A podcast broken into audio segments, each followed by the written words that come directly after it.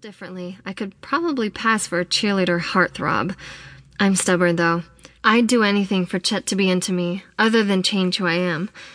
I let a long sigh as I lean hard against the glass display of our little goth oasis. Have you ever tried a love spell? I ask Paul, who's organizing some books on fairies across the counter from me. That's really advanced magic, Paul says. You know that, right? Is it? I respond. I hadn't looked very much into it thus far, the idea still growing and mutating within my mind. Well, I mean, I've done other spells with no problem. It can't be that hard. Paul shakes his head. You're not seriously still hung up on that meathead jock, are you? Chet? I laugh. Don't hate him because he's beautiful. I don't hate him, Paul says. Wiccans don't hate. He's just not my favorite person, and I really cannot understand why you have such a huge crush on him. A chime sounds as someone walks briefly into our store. Hi, welcome to Mama Earth's Crystals and Spells. Can I help you find anything today? I ask. The man stops abruptly and then looks around. He's an older gentleman who looks like he just left a parent teacher conference. I'm sorry, is this not the calendar store?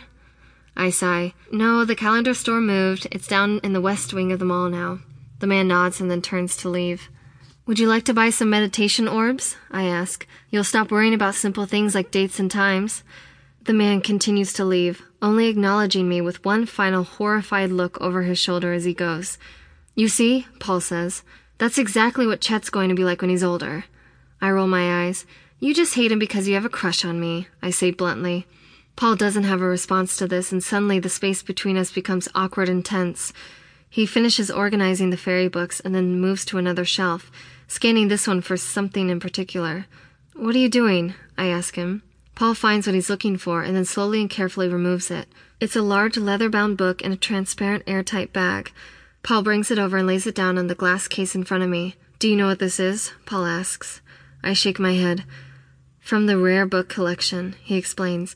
Paul taps his finger on the upper right hand corner of the ancient volume, drawing my attention to a $4,000 price tag. It's the Lost Love Compendium. Every love spell that you could ever imagine is in this book, and it really works.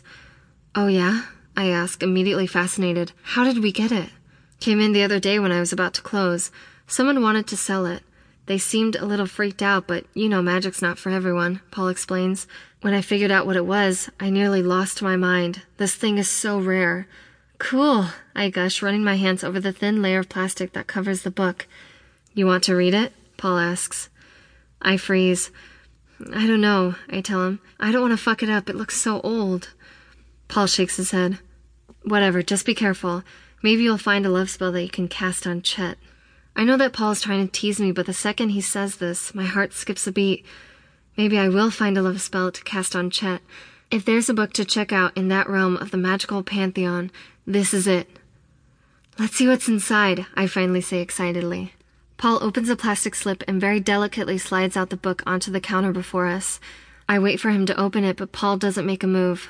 What are you waiting for? Paul finally asks. Open it. I give him a glance to make sure he's serious, then carefully lift the hard-bound cover.